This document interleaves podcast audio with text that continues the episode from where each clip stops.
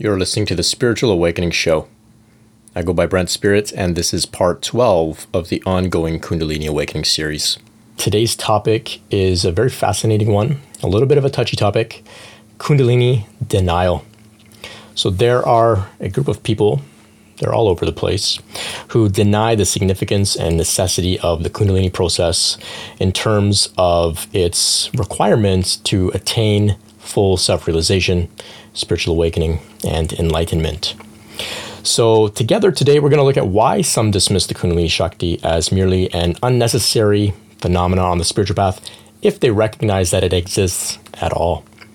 So, today I'll be doing a bit of ranting and critiquing a well known teacher by the name of Mooji, who, by the way, is not the only one who denies the Kundalini, but his work is a good example for me to use to make my points. I'll also be referencing Sri Ramana Maharshi, one of the greatest saints of the modern era, and I will be showing that he was not a denier of the Kundalini Shakti in the way that many of his followers might think that he was. I'll also be sharing about why people deny the Kundalini process. It's got to do with the patriarchy and the suppression of the feminine.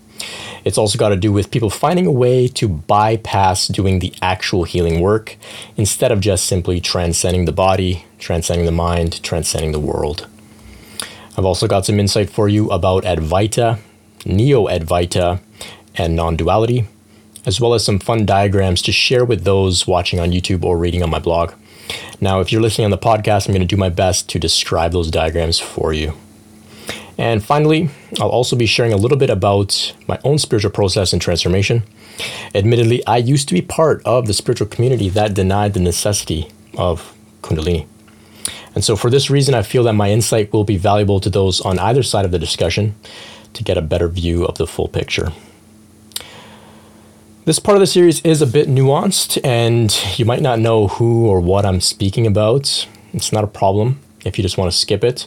Uh, it's not completely necessary to understand all of these ins and outs in order to have a successful Kundalini process yourself.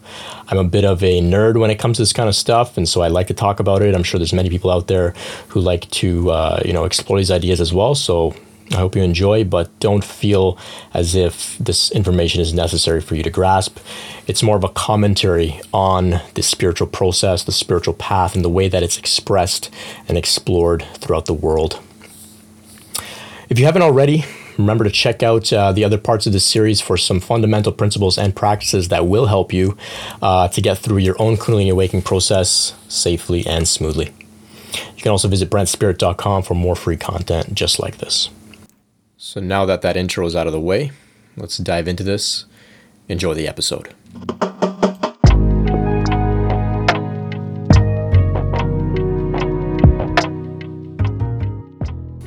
So, right from the beginning, I want to let you know that if you happen to be a person that's in denial of the significance or even the existence of the Kundalini, that's okay. Like I said, I myself, I used to deny it fervently. I had an initial awakening on the level of the crown chakra, what some might refer to as a non dual awakening. And I'll explain more about this with some diagrams very soon. When this happened to me, I was completely certain that there was nothing left for me to awaken to, to experience, to realize, or to even embody on my spiritual journey.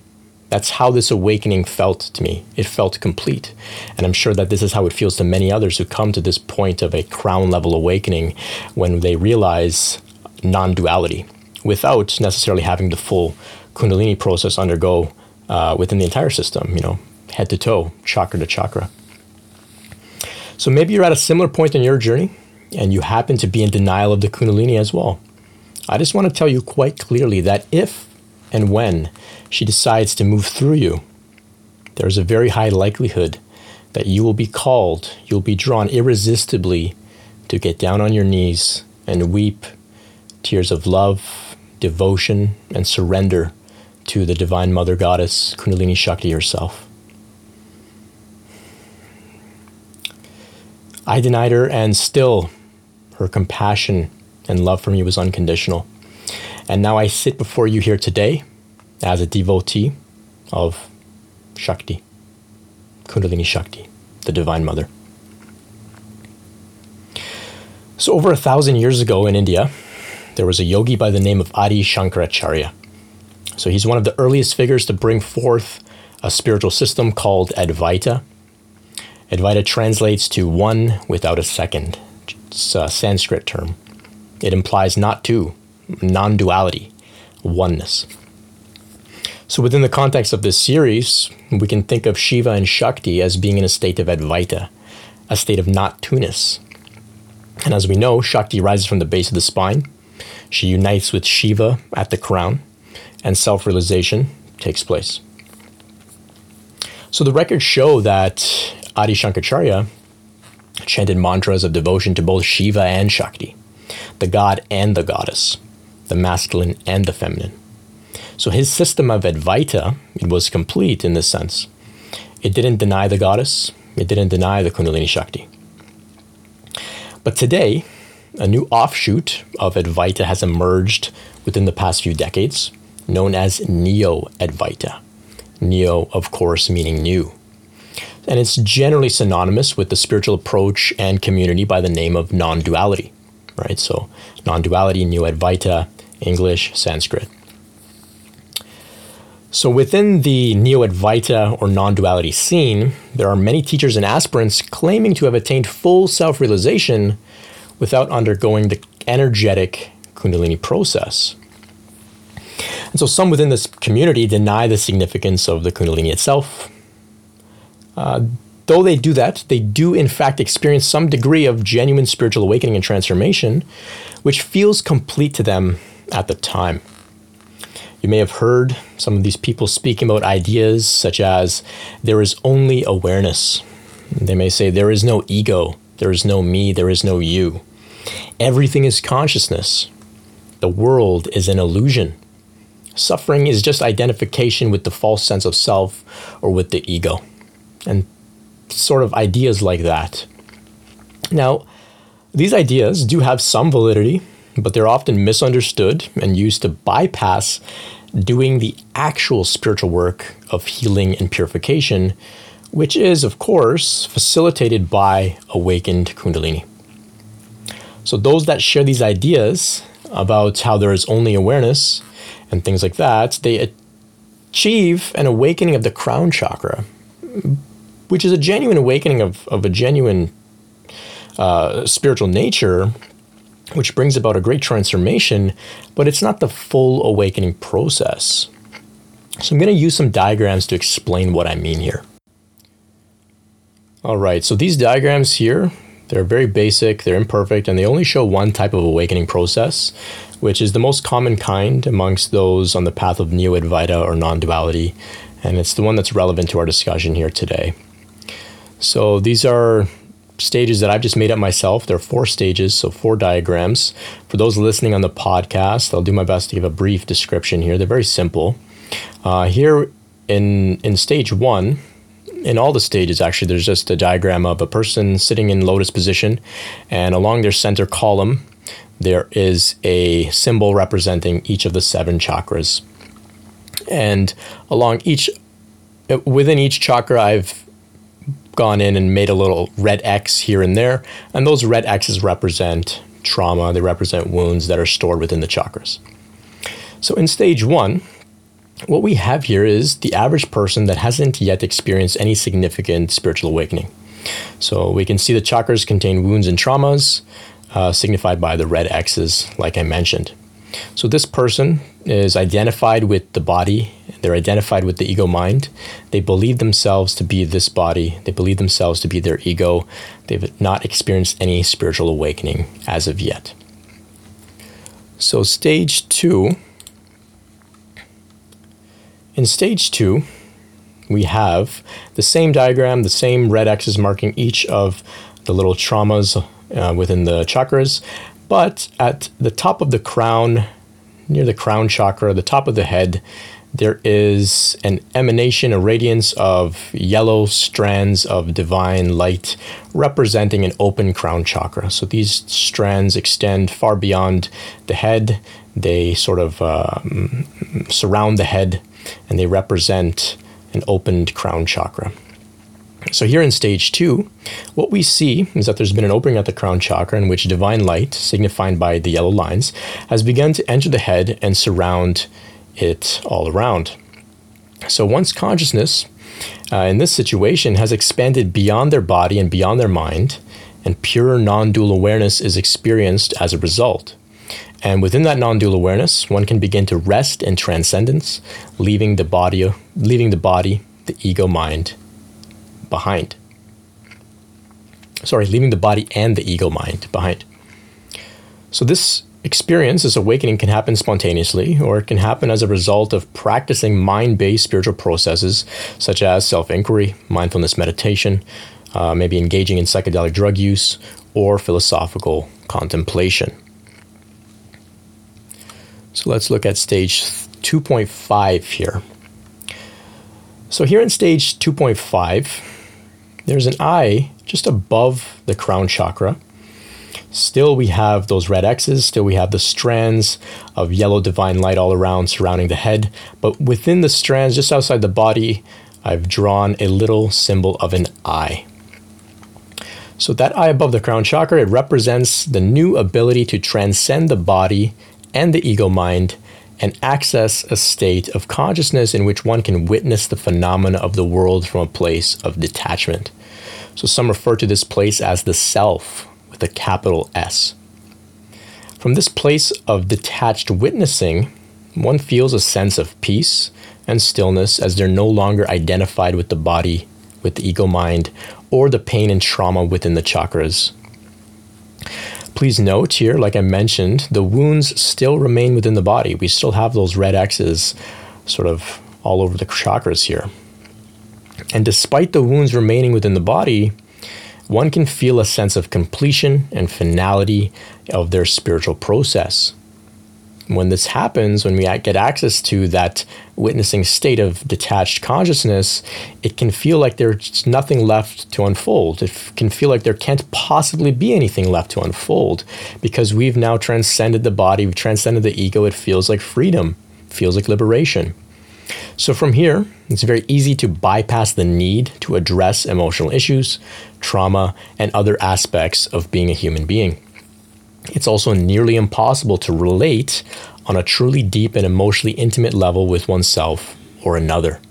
And for this reason, at this point in the process, it's incomplete. However, this is the stage that is generally speaking the end goal of Neo Advaita or non duality. So let's look at stage three. So, here in stage three, it's like I mentioned, generally beyond the scope of Neo Advaita and non duality. And it involves the rising of the Kundalini Shakti from the base of the spine, signified by the white line going up the spinal column through each of the chakras. So, in this diagram here, once again, we have the silhouette of a person sitting in lotus position. We've got all of the seven chakras along the spinal column. We've got the eye above the crown chakra, representing the place of detached witnessing. We've got the yellow strands all around the head, representing that non dual consciousness. And still, we have the wounds marking each of the chakras. So, if one doesn't get stuck in the previous stage, there's a good likelihood now that Kundalini can rise. And Sri Ramana Maharshi, who was a spiritual master who is still greatly celebrated today by many, uh, he didn't speak much about Kundalini Shakti, but instead, he spoke mainly about the mind based practice of self inquiry, which, if performed correctly and ardently, would bring about a crown level awakening, as we're seeing in these diagrams here so far. So many who follow Sri Ramana take this to mean that Kundalini is not necessary. And they've used him as a figurehead for non duality and Neo Advaita, sometimes denying Kundalini altogether. However, from this stage three, according to Sri Ramana, the Kundalini Shakti would rise on its own, and here are his words about it. In the Jnana Marga, when by self inquiry the mind is merged in the self, the self, its Shakti or Kundalini, rises automatically.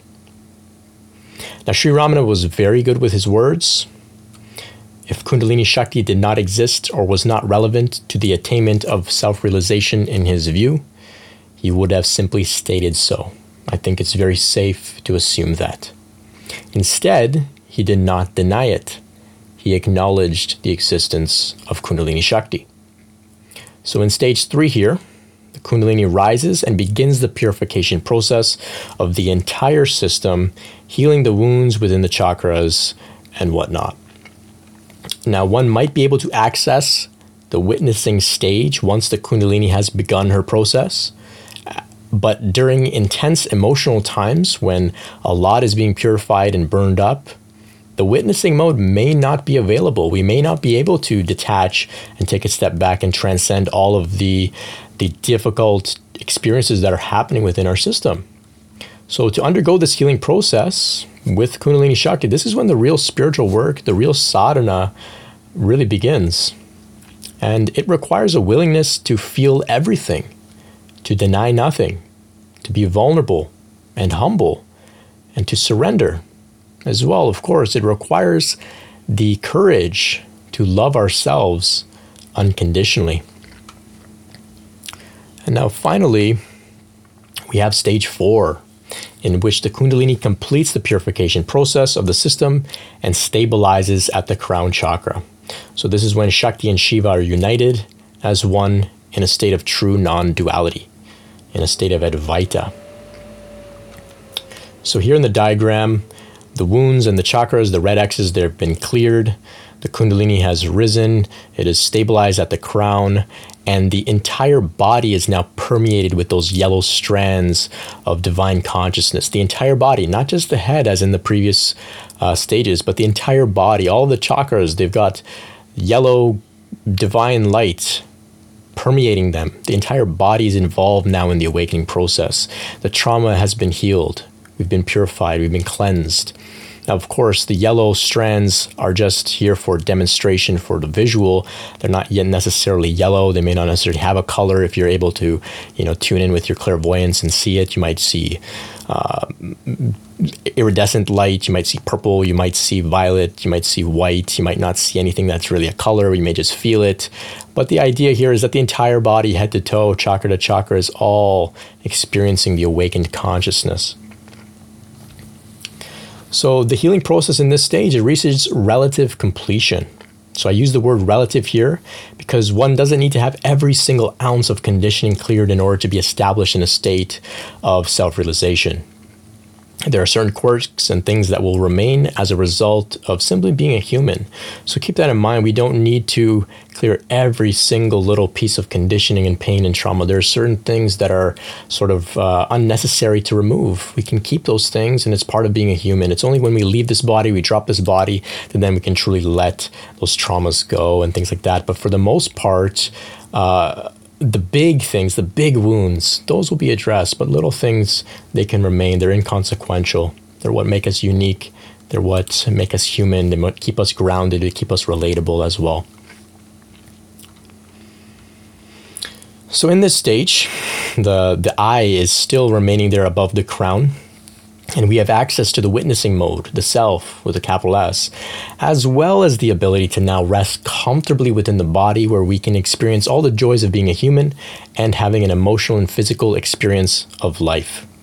So, in this stage four, in the final stage, we are fully divine human beings.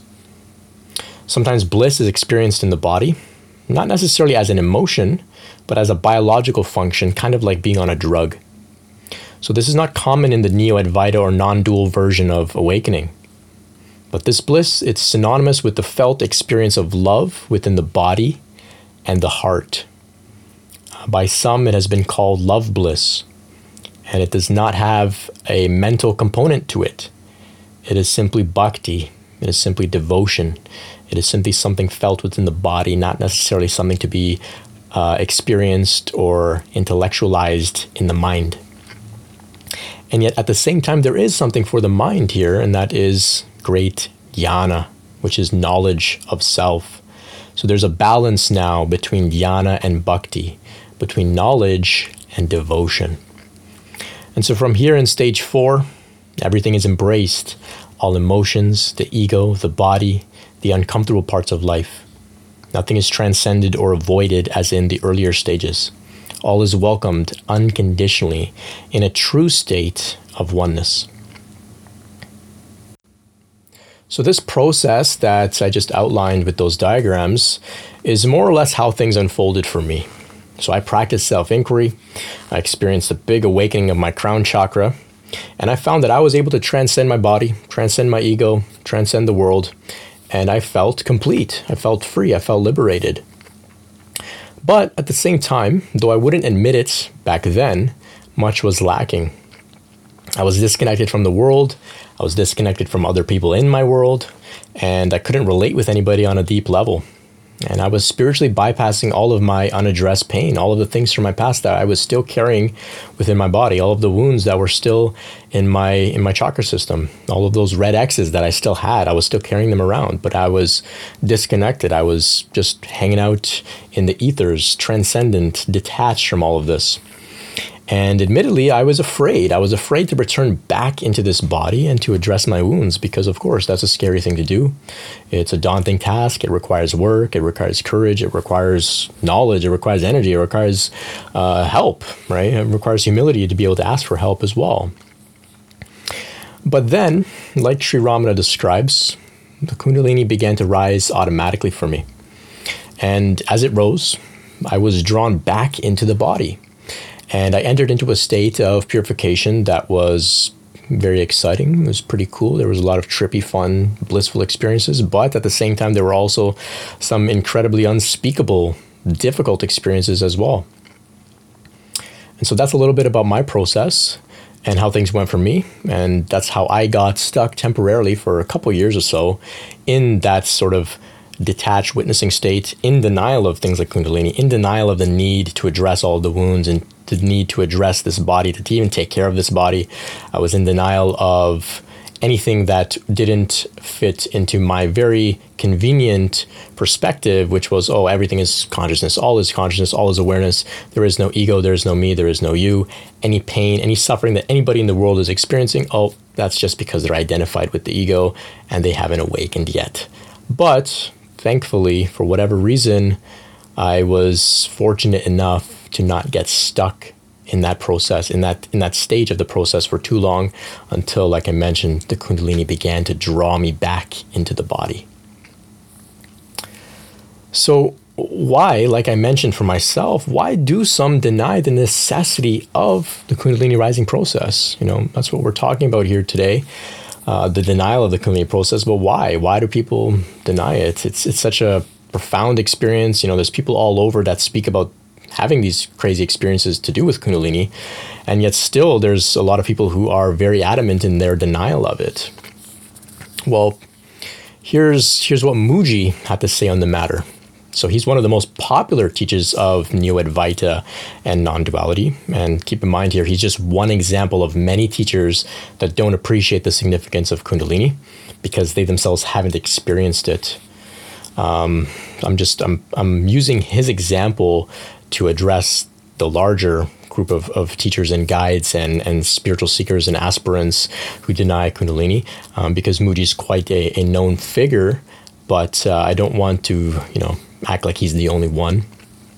But anyway, uh, a woman who had undergone a, a genuine Kundalini awakening, uh, this is a video on YouTube of her asking Mooji. She says, Have you experienced that? Referring to the Kundalini awakening. And Mooji responded dismissively. He says, Oh, my dear, that is child's play. There are many yogis, probably even here, referring to at his ashram, who have been doing these things or having these experiences for years. And now they're searching for freedom. So, this outright denial of the Kundalini process to a woman who was being very open, being very vulnerable about her experiences, her genuine, valid experiences of the Kundalini.